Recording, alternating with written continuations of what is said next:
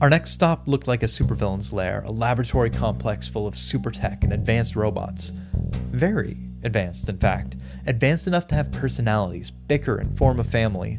They were a periodic table version of the Fantastic Four. We sat down and started our conversation with Dr. Will Magnus, creator of the Metal Men. Hi, my name is John, And I'm Matthew. and we are the DC Detectives. It is our job to go back through the annals of DC Comics history and chronicle the evolution of all your favorite heroes from start. To every reversible finish. Hello, everyone. This is oh, it's a weird. What is it like a Wednesday? Uh, it, God, it it's- I don't know what technically it is it is. June third. Technically, technically, you're you are technically correct, sir. The best kind of correct. um, first off, you know, before we jump into the the nonsense that is the Metal Men, which we are incredibly excited to do, um, we just wanted to acknowledge that things are really tense right now. We understand that everyone is going through a very emotional and probably traumatizing time, depending on what you're going through and who you are. Um, it is the statement and the position of this podcast that Black Lives Matter. Um, we care about you and we love you.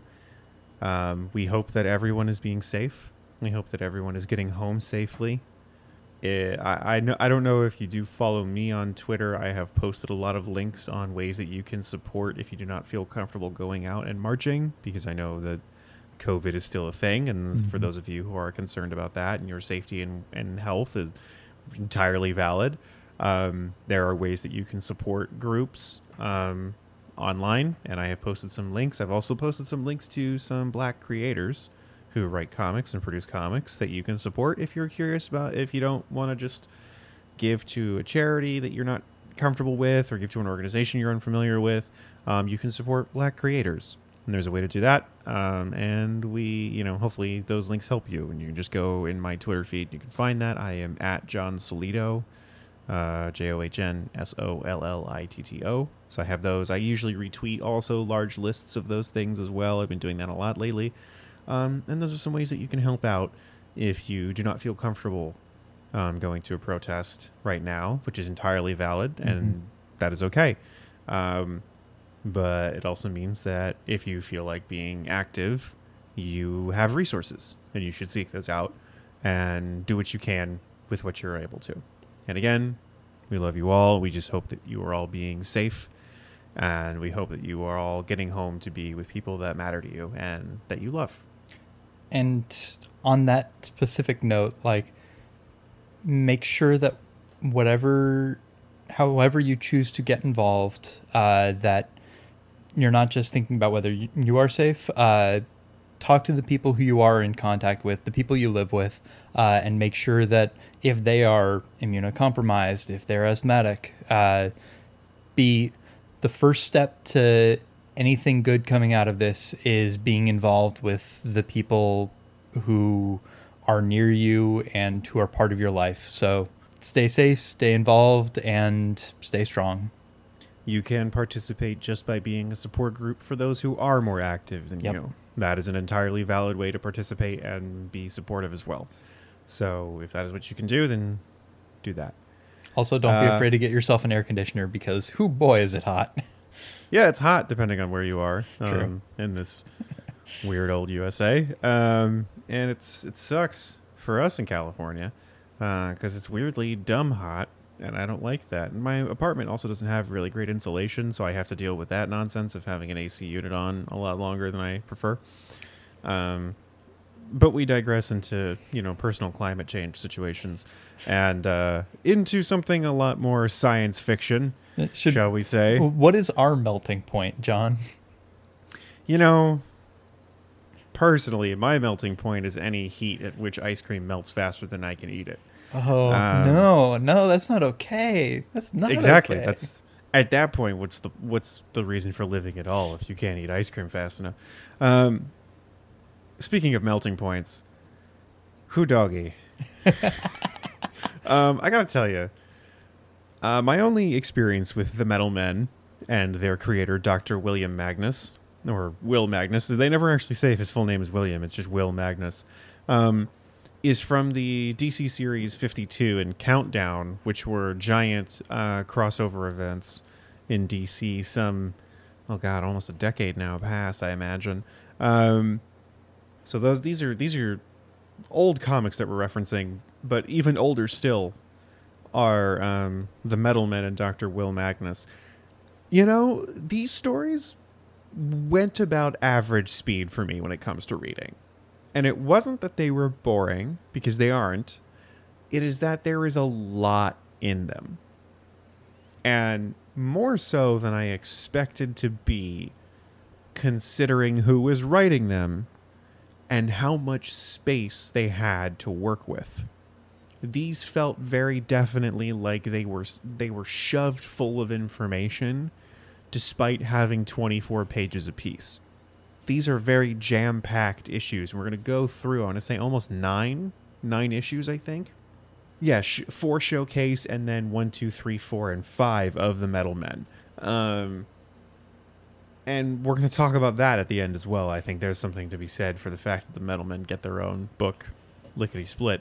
Yeah. Um, so we're gonna we're just gonna have a conversation about that. But suffice it to say, the Metal Men debuted in the 1960s, 1962 to be precise, in the March April issue of Showcase Presents number 37. See how I did that transition, Joanne? I'm getting better at these. It's only almost been 99 episodes. Speaking of, we're gonna have a hundredth episode next. It's a thing that Matt and I have been doing for what four years now? Five? We have almost Apparently almost 100 so. episodes of the podcast. We waste too much time on this. um, but God bless anybody who's listening to this podcast. And like I said, Showcase Presents number 37, March, April 1962. Um, we start off with an ancient manta ray, or as occasionally I call them, flap flaps. Uh, just an, age, an ancient uh, flying flap flap. It does not. It is not a manta ray in water. It is in the sky, and it shoots fire and ice. Um, and I say ancient, I mean like prehistoric. And it is put into somewhat of a catatonic state, and then suddenly it is awake now during the modern time of 1962. And Colonel Caspar, or Casper, as you might call him, um, is tasked by the United States government to figure out how to deal with this creature. And he says, You know who we should get? We should get Dr. Will Magnus. He's a doctor of stuff. He'll figure this out. Uh, and we're introduced to Will Magnus, a handsome lab coat wearing, three piece suit sporting, pipe smoking Swiss Army scientist. Will Magnus can do it all. And he just looks great doing it. And Caspar, or Casper, um, you know, comes to his lab and he's like, Magnus, what, what, what are you up to? And he's like, Well, I invented this platinum robot named Tina. And uh, I think she's faulty, though, because she thinks she's a real woman. Because she acts like she's smitten with me, and that's no good. So I'm going to have to fix her so that she doesn't act like she's got emotions. And Casper says, Well, you should nix that and check out this giant flap flap that's in the sky. And he's like, That's not a real word. I think it's a manta ray. And he goes, Yeah, I know. Um, and he goes, You know, having Tina here gives me an idea. Hold on one second. And he makes five other robots just on a whim. The robots he makes are iron, lead, mercury, tin, and gold. And along with platinum, Tina, they are the metal men. All these metals have specific attributes and or abilities similar to the metals that they are. Um, gold is really malleable.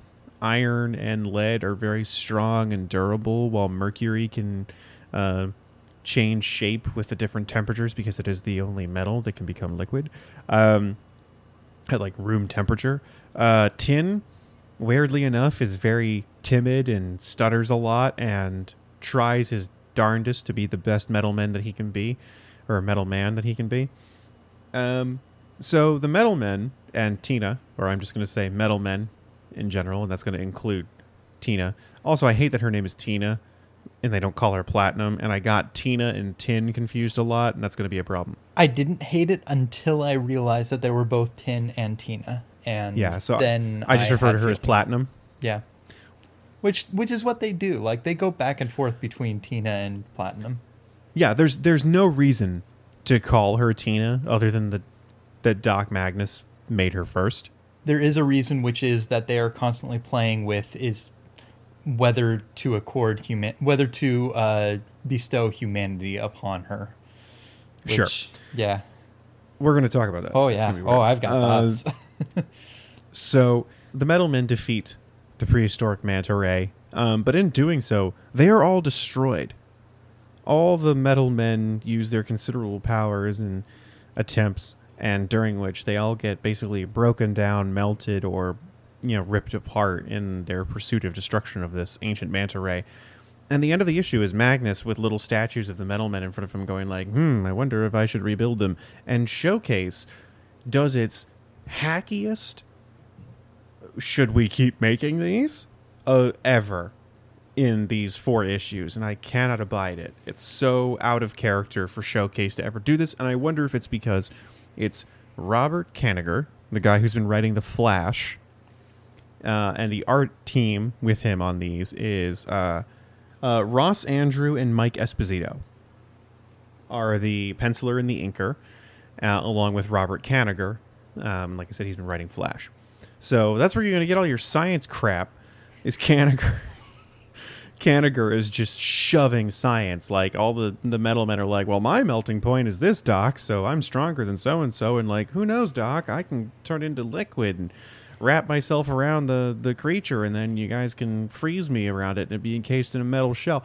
Everyone just loves to talk about everything that they can do all the time and the properties therein because of the material that they are made out of. And it is very specifically like the Gardner Fox style. I looked up this number in an encyclopedia, so I'm going to recite it to show how smart I am. This is this above all other books reeks of we have to make these educational.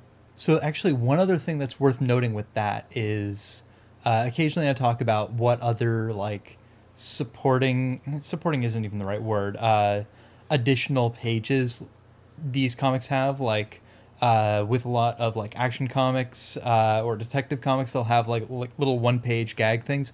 I've talked a little bit about. Uh, sometimes they'll have like PSAs. Uh, in this case, they're often having I th- one or two pages of let's talk about different elements and what you can do with them and what the effect of chloroform is. Like you might start laughing, but because it's laughing gas before, you, or actually, I guess that's nitrous.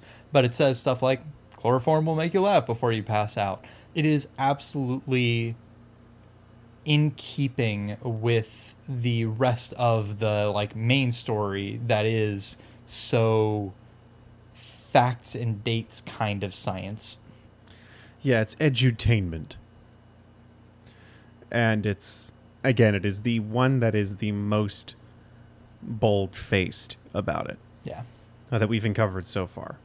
Because uh, Flash will occasionally do this kind of crap, and so will Gardner Fox with his various science space adventures. But this one is the most like, hey, Doc, did you know that my melting point is XYZ? And it's like, nobody cares, Iron. And it's the repetition as well, because for like you mentioned, there for some reason Kanigher focused real heavily on boiling points and melting points, and they're not changing the characters, and they're often not even changing the solutions to the problems.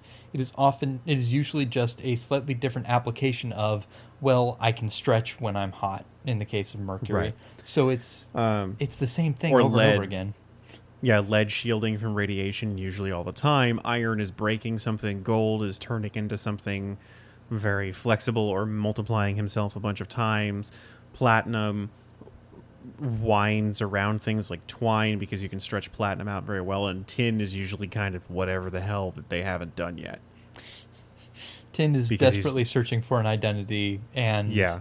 pr- self worth. Tin is Yeah. Tin is the shitty Zuko. Yeah, a little bit. kind of, kind of, well, kind of Sokka. What's my thing? It's Sokka prior to getting a sword. Um, Yeah. for all you Avatar: The Last Airbender fans out there. We're going to move on to Showcase Presents number 38, May June 1962. A foreign Nazi scientist who's in hiding decides that he's going to discredit the United States by defeating the Metal Men. Now, remember, in the last issue of Showcase, they were all destroyed, and the world is kind of like, hey, where are the Metal Men? We want to congratulate them for destroying that man ray. So Doc Magnus makes another group of Metal Men, but they're not as effective as the previous group, and none of them have the idiosyncrasies that the old Metal Men used to have. Um, and he realizes it's because they weren't made under the strange Aurora Borealis that he originally made them under that we never saw in the first showcase. Um, so they don't have the same life And he goes, "All right, well, crap. These old, these new metal men suck. I'm gonna go find the bits and pieces of the old ones and reform them." And he does, and everyone's back to quote unquote normal. Tina Platinum is still acting like she's a real woman, and Doc Magnus is mad about that. Tin is stuttering a lot. Mercury's a jerk, and Lead, Gold, and Platinum seem to have no characterization whatsoever. Or Lead, Gold, and uh, Iron are pretty boring in general. They're all the same guy, except they can do different things and that's about as much characterization as they have. Handsome, strong men. Um, so in rebuilding them, uh, Doc Magnus fights this ex-Nazi scientist, and they win the day, and it's great. And they 100% mug for the camera, going, "Gee, I wonder if the readers would like to read more stories about us." It's like, all right, you don't have to push that hard. Uh, Showcase presents number 39, July August 1962 a scientist experimenting with chemicals um, who has a real terrible procedure about disposal of, of waste um, makes a giant plastic mold of a man and he's like i'm just going to dump all the chemical the failed chemical experiments i have into this giant plastic man so i can have a weird sort of physical representation of my failure and in doing so when he fills the plastic man up it comes alive and becomes a creature that many DC scholars might recognize the name of. It's Chemo, the giant living chemical organism who is used in a lot of comics actually as just a holy shit, it's Chemo kind of a thing. He's like a giant kaiju monster sometimes. Huh. Um, I believe they drop Chemo on Blüdhaven at one point as a chemical bomb just to like mess with the city, and it's like, I oh, vaguely remember that at one point. yeah, it's kind of weird. Um, Chemo is a character that is just kind of a giant monster and has like I don't know, like contact radiation and contact chemical effects on people because he's just a walking vat of chemicals. The metal men stumble upon Chemo, and in the uh, ensuing fight, uh, everybody but Platinum is destroyed against, you know, in defense of Chemo or in the attack of Chemo. Um, but Platinum and Dr. Magnus trap him underground in some underground steam vents, you know, like you find normally underground steam vents that are just there. And they trap him and they rebuild the rest of the metal men and everybody's happy. Until Showcase presents number 40, September, October 1962, when Doc Magnus kind of has like a, a second thought. And he's like, I wonder if I should go check on that giant chemical creature that we left in the center of the earth. And when he does, he finds that Chemo is 100% free now and chases Doc Magnus around. And being so close to Chemo for so long, Doc Magnus gets a side effect where he starts to turn giant and metal. And Tina's like, This is great. Now you're metal and I'm metal. We can be together. And he's like, Stop acting like you're a dame. It's weird. And you're a robot and stuff. Um, but he's like, I'm too radioactive to be around normal people. I'm to launch myself into space. And Platinum's like, Sure, I'll go with you. And the rest of the metal men are like, Well, shit. Doc's gone and Platinum's gone. Who should be our leader? And Mercury's like, I should be the leader. And they're like, No, we want Tin to be leader. And I kind of love that all the metal men are really supportive of Tin, except for Mercury, who's just in, who's very uh, uh, narcissistic and focused on himself and, and egocentric. He's, all the he's other the metal Reggie men, of this group. yeah, very much. Um, but he, all the other metalmen, like Iron and Lead and Gold, are like, "What's up, Tin? How you doing?" And they like they pat him on the back when he does a good job, or whenever they team with him, they're like, "Don't worry, Tin. You and I will make a great team." They're all very supportive, and and Tin usually does a good job once or twice in an issue, and everyone gives him props for it. So I love the fact that Tin is never actually looked down on. He's the only one with confidence issues for himself. Everyone else is supportive of him. The way that the the way that the comic frames him is that his tragic flaw is his desperate need for approval to the point where he is he is martyring himself without cause. Uh, Yeah. it it is not framing him as defective. He is definitely underpowered and shown to be underpowered, but it's not a it's not like a moral failing or anything. It's not that there's something wrong with him. It's just he, No. he doesn't have the same strengths that other people do, and we haven't really seen his. There there isn't a shtick for him that we'll see in terms of what he can do. Yeah, I, I will say, however, that tin seems to do everything that everyone else can do. He's just made of tin, Yeah. so he is just Uh, by that is true. definition not as strong. You know, so I think his thing is that he's he's the jack of all trades, master of none kind of character, um, and it's fine because he's great and I I like him. He's just yeah not as effective. Yeah. And one thing that I, th- one bit of lens that we've kind of touched on a little bit, but I, I think makes these characters in this current form so interesting to me is we don't really know where they end up. We like the comparison I drew just now was uh, Cypher in New in Mhm. uh, New Mutants, uh, a character who eventually they decided, well, we need him to be useful in a combat situation, so we're gonna have like battle suit Warlock, uh, and we don't know, or at least I don't know, where Tin ends up. Is it do they just keep him this way or does he wind up getting written to be something different does he Right. find a niche i don't know Yeah, un- unlike the Justice League, whom we know kind of the fates of Yeah. for all of them, we don't know much about the much like the Challengers. We don't know much about these these characters.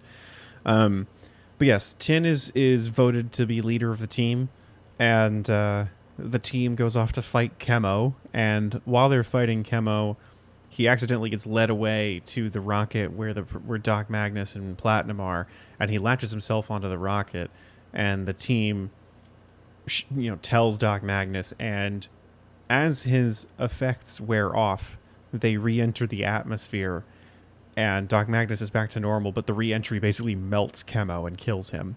Um I don't I'm not counting that as a ding because Chemo is a non-living creature and he's non-organic. He is it's like destroying a giant robot. There's a difference between destroying a sentient living organ like organic creature and a, a creation of science. Um, and that's yeah so chemo is dead effectively. Um, and doc magnus is back to normal.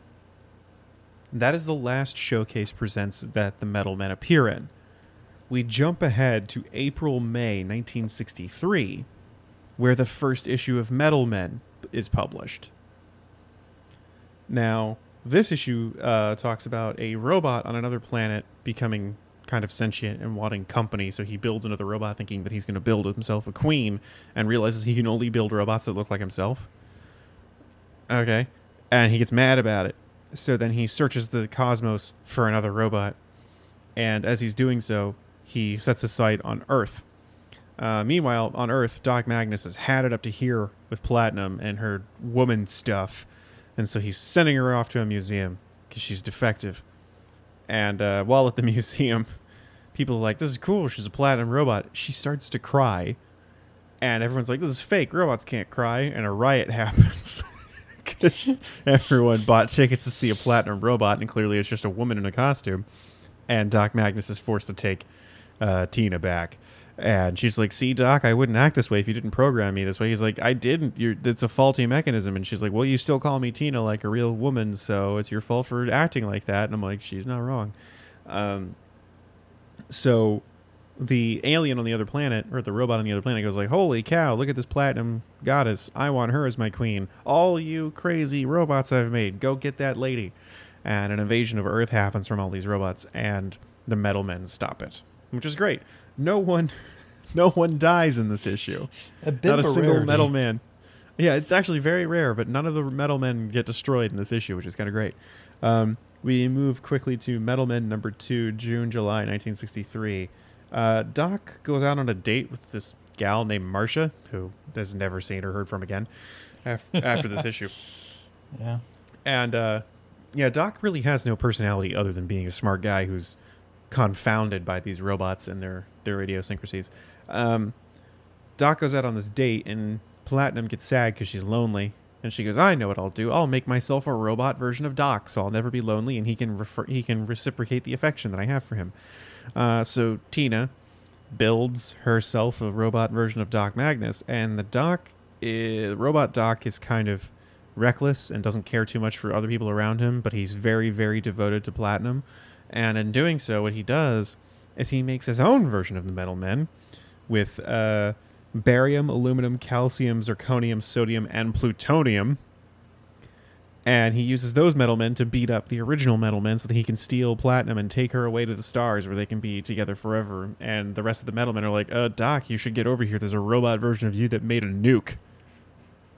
Because pl- cause plutonium is just a nuclear robot. And they're like, you sh- should stop being on your date with this chick that no one's ever heard of and fix this. And he's like, I'll be right there looking at my Dick Tracy Palm Pilot. Um, and Marsh is like, Doc Mag, you know, Will Magnus, if you leave this date to go help that that foolish girly robot, you'll never talk to you again. And he's like, peace, baby, and just leaves uh, because he's a man of action and a Swiss Army scientist. Um, Doc and the rest of the metal men find a way to kind of like corral the bad guys up until they get to an escape pod and they start to fly off uh, with Tina. And Tina's like, forgive me, my love, and destroys Robo Doc and all of his other robots by detonating plutonium and uh, the the plutonium robot. And Tina, for the first time, is killed. Uh, actually, for the first time since showcase number thirty-eight, is she's destroyed or thirty-seven. Um, she's usually surviving more than more often than not than the other robots. Um, but every other guy is like, "Oh my god, boss, we lost platinum," and he's like, "Yeah, that's kind of messed up." We move directly onto Metal Men number three, August September 1963. Um, all the rest of the Metal Men are like, "Hey, Doc, you should rebuild platinum because we miss her." And you obviously miss her too. And he's like, yeah, you know what? You're right. Except this time when I build her, I'm not going to build that faulty responsometer into her, and she's going to be normal like the rest of you guys. And they're like, whatever floats your boat, Doc. We just miss we just miss platinum. And he builds this new version of platinum.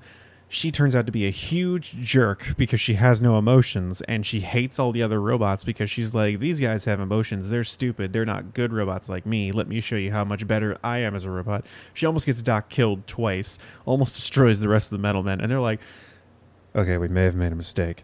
And they dump this one into a smelter.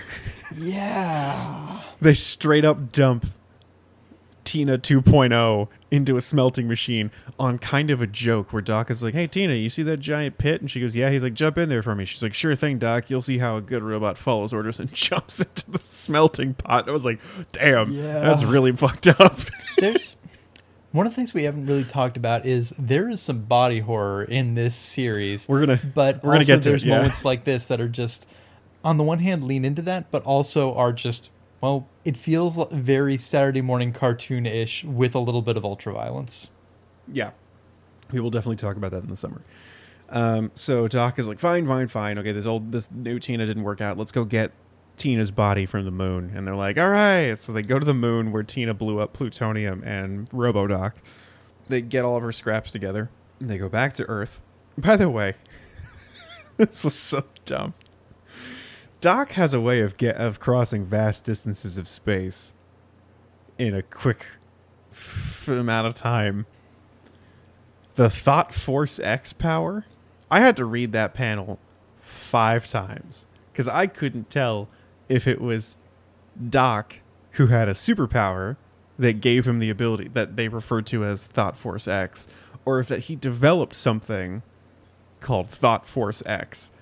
And basically, it makes a big prismatic or like hologram image of where they're going. And when he flies through it, it immediately transports them to that location. So they cover the distance between the Earth and the Moon very quickly because none of these people have superpowers like Superman or Green Lantern or Wonder Woman, so they can't fly as fast. I gotta tell you though, it looks like okay. This is a dumb analogy, but only so many people are gonna get this. You guys remember Super Mario 64? You know i see where you're You know going the- with it You know the paintings he jumps through to get to the level missions? That's essentially what these things are. What the Thought Force X power is. Is they fly through it and suddenly they're at the moon. Um, newsflash: When they come back from the moon and they have Platinum's body parts and they reassemble her, she brought space amoebas with her, and the space amoebas are bad news because they get bigger and bigger now that they have atmosphere and they're no longer on the moon.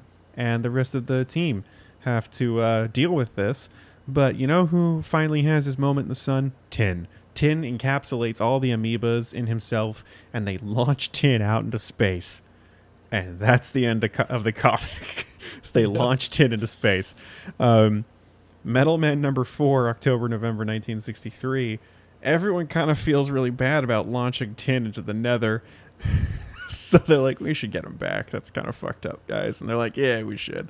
So they all get in their spaceship to go save Tin, who's just floating around in the vacuum of space. Meanwhile, a queen robot from a neighboring planet is like, that guy. That's my guy. I want him as my king. And so, go, my scientists, go and re- retrieve this other robot for me. And um, these these other scientist robots bring Tin back to this planet. They find out that Tin is like one tenth the size of the, all the other robots, and the Queen robot's are like, "Well, that's no good. Here, you should eat this food," which doesn't make any sense because robots don't eat. But that's not the only thing in this comic that bothers me. And she just he doesn't actually eat the food. She just slaps him into like a bunch of fruit that explodes, and then after about a few minutes, the fruit makes him giant and ornery and he's now like a super mean giant tin. Uh, while the rest of the the metal men show up on the planet and they're like, "Huh, this is weird, right?" And they get caught by one of the scientists and put on a charm bracelet as a gift for the new king and queen. They try to convince Tin when they are brought to him that they're his friends, and he's like, "Shut up! Don't tell me shit I already know. I'm Tin. I'm the king." And he smacks them with some fruit, and they start to grow a bit. But then they escape and as they're escaping, Tin starts to regain some of his consciousness because obviously the fruit growing and meaning power wears off. God, this comic's so weird. and Tin shrinks back down to normal size, but the rest of the team is too big now. And he and they're like, Tin, get on the rocket and fly away. And he's like, Got it, guys. And he leaves, and the team is stuck on the planet. That's the end of the comic. Metal Men number five. December, January 1964.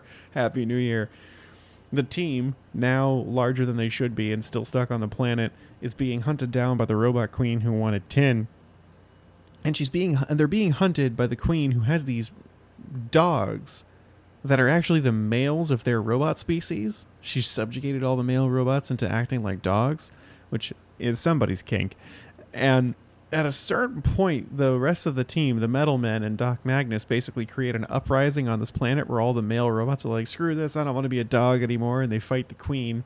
Tin comes back, gets everybody now that they've shrunk back down, and they fly home. Okay. we have a lot to discuss. so, first things first, small recap. The Metal Men are a group of robots created by Dr. Will Magnus during an Aurora Borealis, and all of them have fun, kind of weird personalities, maybe kind of, sort of.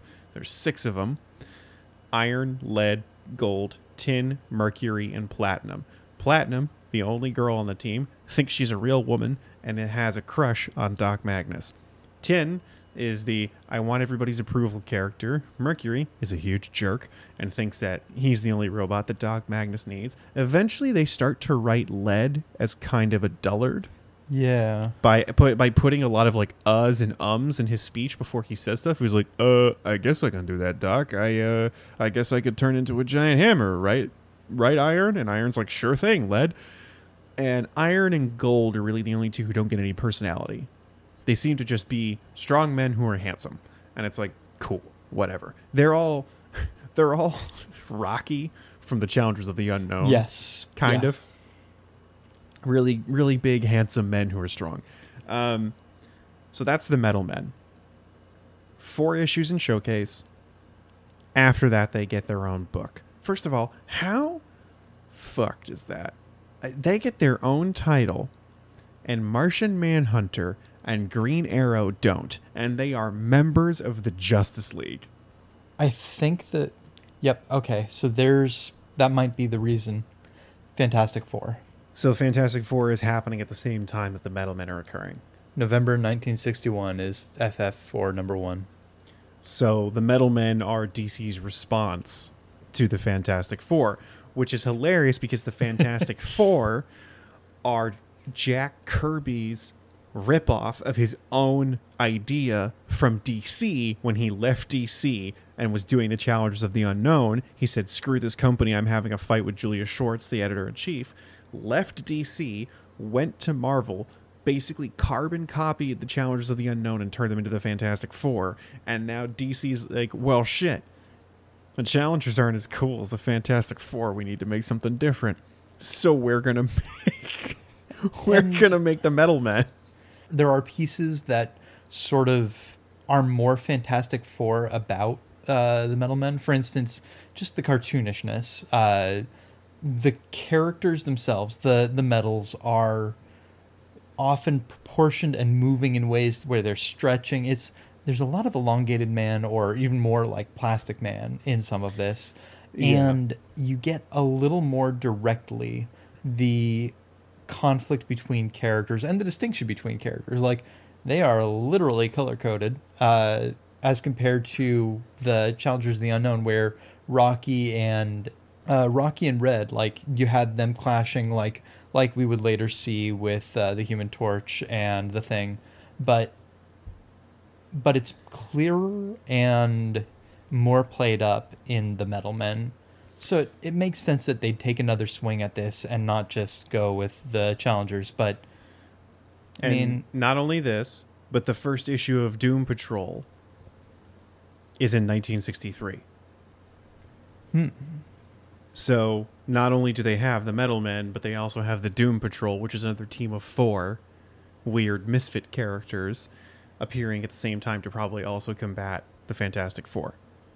Because the X Men don't show up until after the Metal Men's appearances in 1962. I am not saying that the X Men are trying to mock the Metal Men, but the Metal Men are not trying to copy the X Men yeah, both the Doom Patrol and the Metal Men are probably a direct response to the Fantastic Four. The Doom Patrol might be a more direct response to the Fantastic Four or to the to the X Men because the X Men are in 1962, um, a few months after the Metal Men make their debut, and I and the Doom Patrol is in 1963. So I think we're we're see we're finally starting to see the dueling release schedules of the companies as they try to outdo each other. So that's a thing. Um, but yeah, the Metal Men get their own book before Martian Manhunter and Green Arrow. That's messed up, and I don't like that. Um, let's talk about expendability. oh boy, Every Metal Man and Metal Woman is expendable to Doc Magnus. To the nth degree, he will send them to their deaths to stop a, a threat that he does not fully understand because he just thinks that they could do it. Um, there, it is rarer that everyone survives an issue than someone dying and has to be rebuilt. That is weird and different than anything we've seen previously because usually the whole comic is about saving people and bringing the status quo back to normal by the end of the issue, much like a sitcom. Now that we've talked about expendability and how Doc Magnus doesn't really care too much about his inventions beyond the fact that he has to rebuild them every time, let's talk about the fact that these are the first issues that follow each other chronologically. and consistently too. Like everyone is a direct tie to the previous one, almost without exception. Yes, every every Metal Men issue, not Showcase Presents, but every Metal Men issue directly follows the previous one and is a response to the previous plot. We do not see this in any other comic at the time. You know that. That is what the podcast is for. Rarely do we see that level of continuation. Maybe we see it in two part situations with Justice League, but a character will come back in Flash and Green Lantern or Superman and etc. But we don't see too many one two one twos when it comes to storylines. That's really interesting and really fascinating that the Metal Men are getting that for the first time uh, that we are seeing pretty much in anybody's books. Now we got to talk about sentient robots. Yep. So here's the thing Doc Magnus makes robots that have personality. Because we definitely see that they have more personality than a normal robot should. Because in the issue where he makes the Tina with the correctly responding responsometer, she claims that the rest of the robots are defective.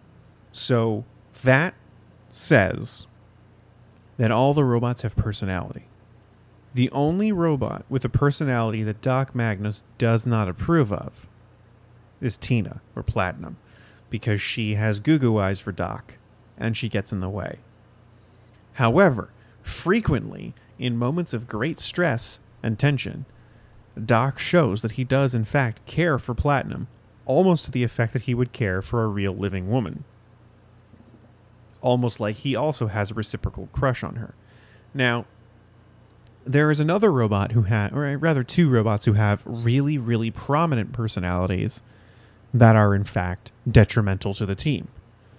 Tin's constant martyrdom causes him to be destroyed more often than not before he can be made useful. And Mercury shows off to the to the effect um, that he becomes a liability because often he likes to go off by himself rather than team up with other people when they do split up moments. Doc has no problem with these idiosyncrasies. So there's a couple things we can learn right off the bat from the first nine issues of the Metal Men. One, Doc's a misogynist. Oh yeah. As he has a problem with the way that Tina is acting, and he frequently makes it that she is acting like a woman, and that is a problem.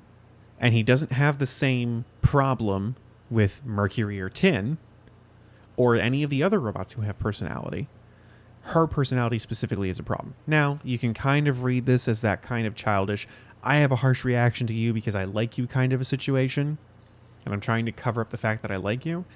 I imagine this is what Kanigher is going for.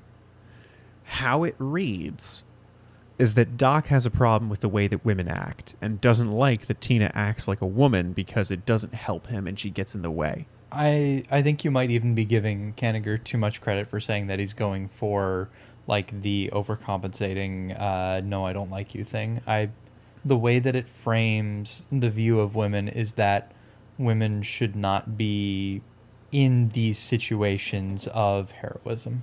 Much like Mercury constantly says, we don't need platinum. I'm here, or platinum just gets in the way, or platinum is constantly uh, confusing or getting in the way of Doc. This is not to say that Tina is actually a damsel in distress and or a clumsy member of the team. I will say Tina 9 times out of 10 when she is actually acting is the most effective and successful member of the Metal Men. Yeah. Tina is either usually the one that wins in the climax, is one of the last two that helps in a solution, or, like we saw in the case with RoboDoc, the one that sacrifices herself to save the rest of the team. Tina's the best metal man. Yeah. This this is a comic about Platinum and Doc Magnus and then everyone else is a supporting character. Exactly.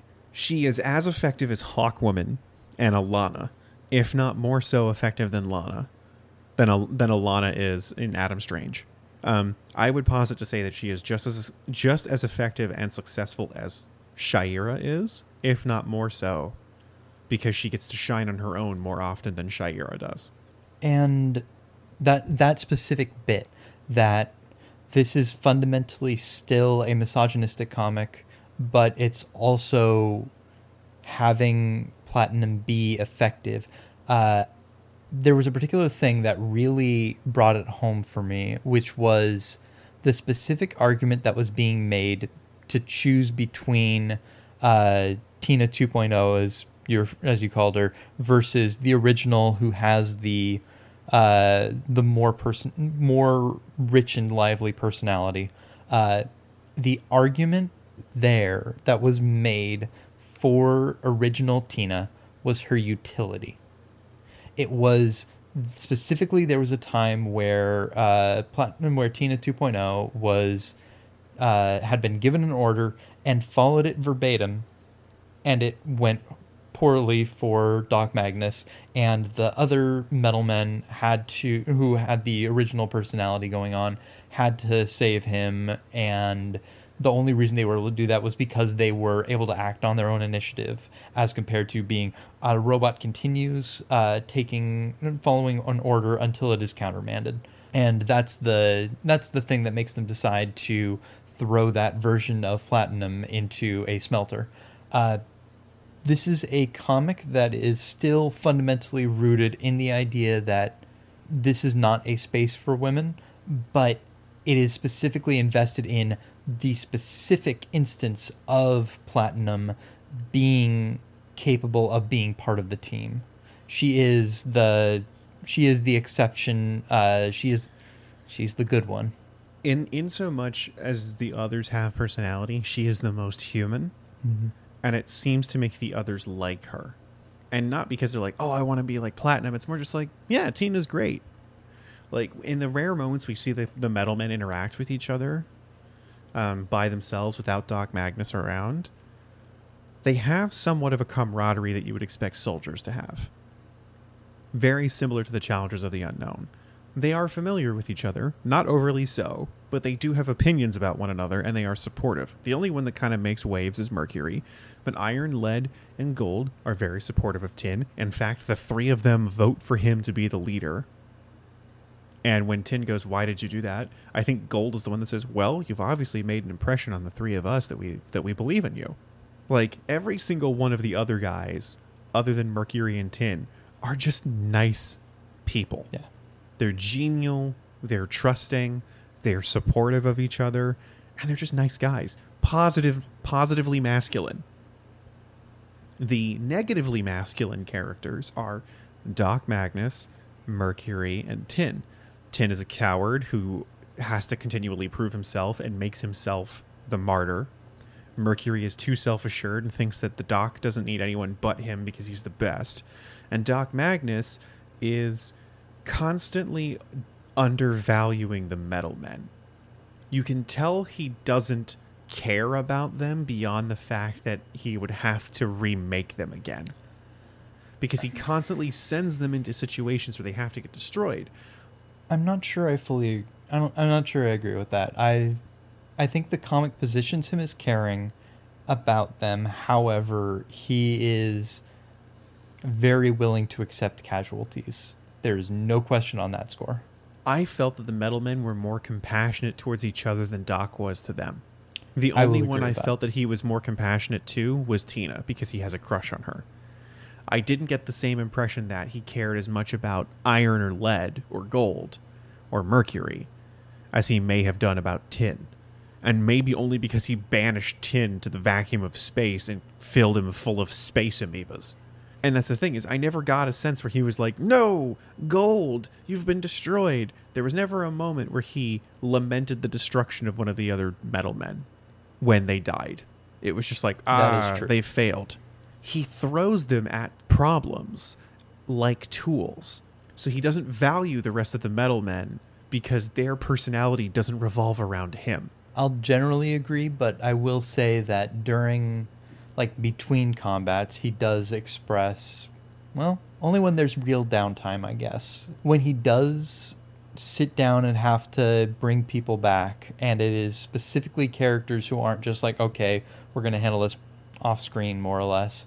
But when they really have to figure something out, like in the instance of Tin and the Space Amoeba, uh, he really does have that investment. He's not shy about putting them in harm's way. And some, I think some of that might come from him being that stoic pulp archetype, kind of. Anyways, uh, you somewhat get the impression that if if he were that strong, he would throw himself into combat with the same abandon, but but he's not, so he doesn't. Yeah. So He's not. Yeah, Doc Magnus doesn't actually do any fighting like Adam Strange or the Atom. The way he fights is by throwing the metal men at the problem. If Batman has the utility belt, Doc Magnus has the metal men. yeah, Um, so the things that we can learn about Doc Magnus through these is he's a misogynist. He has very weird, skewed beliefs on sentient life, and really, the book has, like you say, a lot of body horror things. In that he asks the the metal men to do things like stretch themselves or envelop a thing or bend themselves into a specific way and the metal men get torn apart or smashed or ripped apart in frankly if they were human horrifying ways. But doc is like meh that just didn't work. And you're like okay you're a weird dude. A lot of it is rooted in a fundamental unwillingness to see the metal men as sentient. He views them as robots. He views all of their all of their behaviors as essentially programmed. Uh, just like this is how you are programmed to respond to any to this kind of situation. There is absolutely a lack of of seeing personhood. And it's worth noting that the way that he expresses his view of quote unquote Mercury and Platinum quarreling, read Mercury uh, taking pot shots at Platinum, is are you going to make me the inventor who made uh, quarreling robots? It is rooted in himself. It is a very self centered view. Right now, uh, things about personhood and trauma at other people's hands are just themes that I can't help but see in here. And actually, it made this series fascinating to read through and respond to. So, the first thing that I want to cover on this is specifically within Showcase. Uh, it it stops being the case later on, but in sh- at least the first couple issues of Showcase, there's a thing that Platinum does specifically, where she I don't know the right term for this, uh, uh, and actually like taking a step back on this, I am going to be making some assumptions and saying some things from the perspective of an outsider to questions of identity and how you present to people. Uh, those are, frankly, not things that I have dealt with much in my life. So this is somewhat going to be me talking as a hopefully educated outsider. But specifically, what I'm t- thinking of is Platinum does a thing in those issues where she goes back and forth between uh, arguments that she should be treated a given way because she's a robot or because she's a woman, uh, or wanting to be treated those ways. Uh, like there are points where the metal men will be saying, "Oh no, we shouldn't have." Uh, we no, this is no place for a woman, and she'll say, "I'm not a woman. I'm a metal. I'm part of. I am a robot. I'm part of this team." Uh, as a result, like I'm, I am a robot first and a woman second. Uh, and then there are times where, especially in talking with Doc Magnus, she is arguing for him to treat her better because uh, I, you treat me like I'm a woman. You treat me like I'm a person. Like you you talk about me that way. Now treat me like it. Um, and that bit I found especially interesting because it. I don't know for sure whether this is true to the period, but it felt like a very effective, or it felt like a very believable tactic for trying to get people to uh, acknowledge personhood in different circumstances. Like, I could absolutely imagine in real situations someone saying, uh, "Hey, like in this moment, I am a plumber.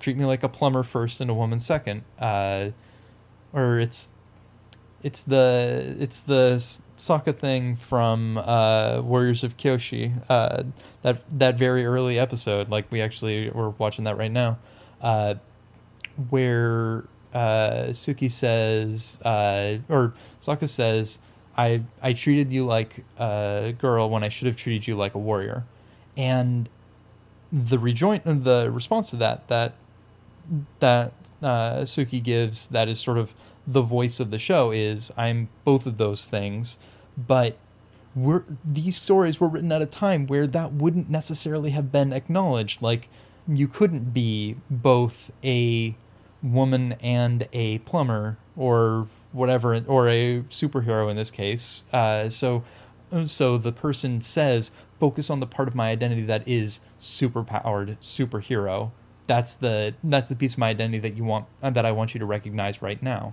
And then in social contexts, she leans into, but I'm not I'm not a robot. I'm not unfeeling. I am. You are treat you are talking to me as though I'm a woman. Treat me that way. I don't know. Like I don't have some grand thought out thought on this. I don't even know if it's a a real tactic that gets used, but it felt very real. And seeing her pivot between those modes and having to pivot between those modes for Doc Magnus to treat her at all well was really interesting and compelling to me. I think you're right. There, there's definitely something here worth acknowledging that you know it's not subtextual. There's no way Kanigher was talking about identity politics right now. I wonder. Like, I would, I would want to read more. I want to read more of his stuff outside the context of superhero comics and see whether this is the kind of thing that he's thinking about. Because he's there is so much in here about how platinum is being treated. That is, there is so much pan, and so many panels devoted to that. That that I'm actually kind of willing to believe that there's real thought about those uh, gender dynamics and personhood dynamics. Yeah, one of the plot lines in general is just she makes robot Doc because she's being mistreated. Yeah. You know, there's an Oh, entire yeah, plot that- that centers around her mistreatment. Yeah, and that's actually one of the things that specifically stood out, stood out to me about that is it. That story could easily have been silly woman tries to. Uh, we talked about like the the stories of sidekicks uh, trying to be the superhero for a while, uh, and how weird those make me feel because uh, they wind up being the reimposition of the proper social order. Uh, and here it really isn't that. It is very clearly a response to it is a response to her being mistreated and I would from a modern perspective it looks like a reaction to trauma and frankly abusive behavior. Uh Yeah. that lens probably isn't what Kanigher was going for at the time, but it certainly is rooted in mistreatment rather than this person overreacting. You you know you might have something there though, about It is it is a, an actual thing that he's going for because there are times where the rest of the metal men are like, "Boy, uh, Doc sure is treating Platinum really weird." and then you have this thing that oh this this one hit me uh so you remember the bit where let's see this was metalman number two. Metalman number two ends with uh it is the one that exact story actually. Uh platinum dies in the nuclear explosion uh and it ends with a referendum hey write in should we bring platinum back it is Yeah. specifically soliciting readers if you vote for tina to rejoin the metal men drop a postcard only to metal Mo- men care of blah blah blah blah blah uh, and it is impossible for me to read that as anything but whether a woman deserves to die for quote unquote causing trouble so on the one hand you have or causing trouble may not be in this not so much necessarily in this particular case but is this character is, is this woman annoying or Is she getting in the way of your fun? get, getting in the way that's exactly the right word um, And yeah survey says no. thankfully but I like her a lot. She's one of my favorite parts of the of the book. Oh, 100%. And uh, art wise, like, I love the art on her because she, like, she is classic, pardon the pun, platinum blonde. But Yeah. uh, she looks like a, she looks more like an Archie character. One thing that I noticed mm-hmm. is her eyes tend to have clearance, or at least very little overlap between the iris, which is all just a flat, like platinum color, and the eyelash. So she has these big, expressive features. She looks like an Archie character. And as a result, like, I really latch onto her. Yeah, I actually want to visualize one bit of body horror that I found, like, just kind of emblematic. Uh, there's a point where Mercury stretches, like, so he has his feet planted and leaning forward and stretches his upper half, like, all the way across the room. And then Buzzsaw goes through him. I think it might even have been like a, I think like a fan or something. It's one of RoboDoc's other robots. and it goes from the top of his head down like specifically not cutting him in half because we'll use like he turns into a liquid or he blobs like a liquid when he gets cut up or destroyed usually. It doesn't go like through his side like horizontally. It splits him down the middle. And even though you don't you don't see him getting split split you just see the globs of uh, liquid metal going in different directions. It it makes no bones about what it is clearly like referencing Yep. yeah oh this yeah, this panel is weird because it shows his feet planted at one end, and then you see the uh, like his head and arms all the way at the other side side of the room, and it just shows the buzzsaw like doing the after images cut all the way through, and it's just whoa. Yeah, it's it's a bit jarring at times. All right, and with that, I think that gets about everything from me. Okay. Uh, for recommendations for myself, I am going to recommend uh, Futurama. I just started watching it. I know I'm about several years too late, um, but I'm watching Futurama. I really like it. I'm on season five, and uh, it's just very quick and fun. Um, it's made by the creator of The Simpsons, so it has that style, but it's just a. F- I, I personally feel it's funnier. Um, it's less pop culture referential, and um, it's just a smart, fun show. And if you're looking for something to binge right now, I think that would be a good one to do. And it's, uh, yeah, it's got its you know pitfalls of being a early '90s, early two or late '90s, early 2000s cartoon show for adults. So it's got some jokes that haven't aged well, um, and your mileage may vary with those. But I think overall it is a solid show, and I think people should check it out. On my end, I I haven't recommended uh, Outer Wilds yet, have I? No, Oh, uh, so I, I'm, uh, yeah, No. I'm finally at the stage where I'm effectively in the end game for it, just kind of polishing off parts of the map. Uh, so Outer Wilds is a an adventure game in the exploration kind of Myst-ish sense where you learn stuff through audio logs, you learn how to navigate a space, all that good stuff. Uh, it is definitely worth checking out. It is.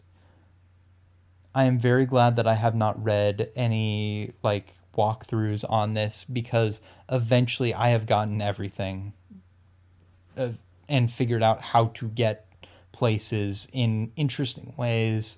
Uh, I I have very much enjoyed it and highly recommend it. And it's on Ultimate Game Pass or whatever for which is a buck for your first month. So, yeah.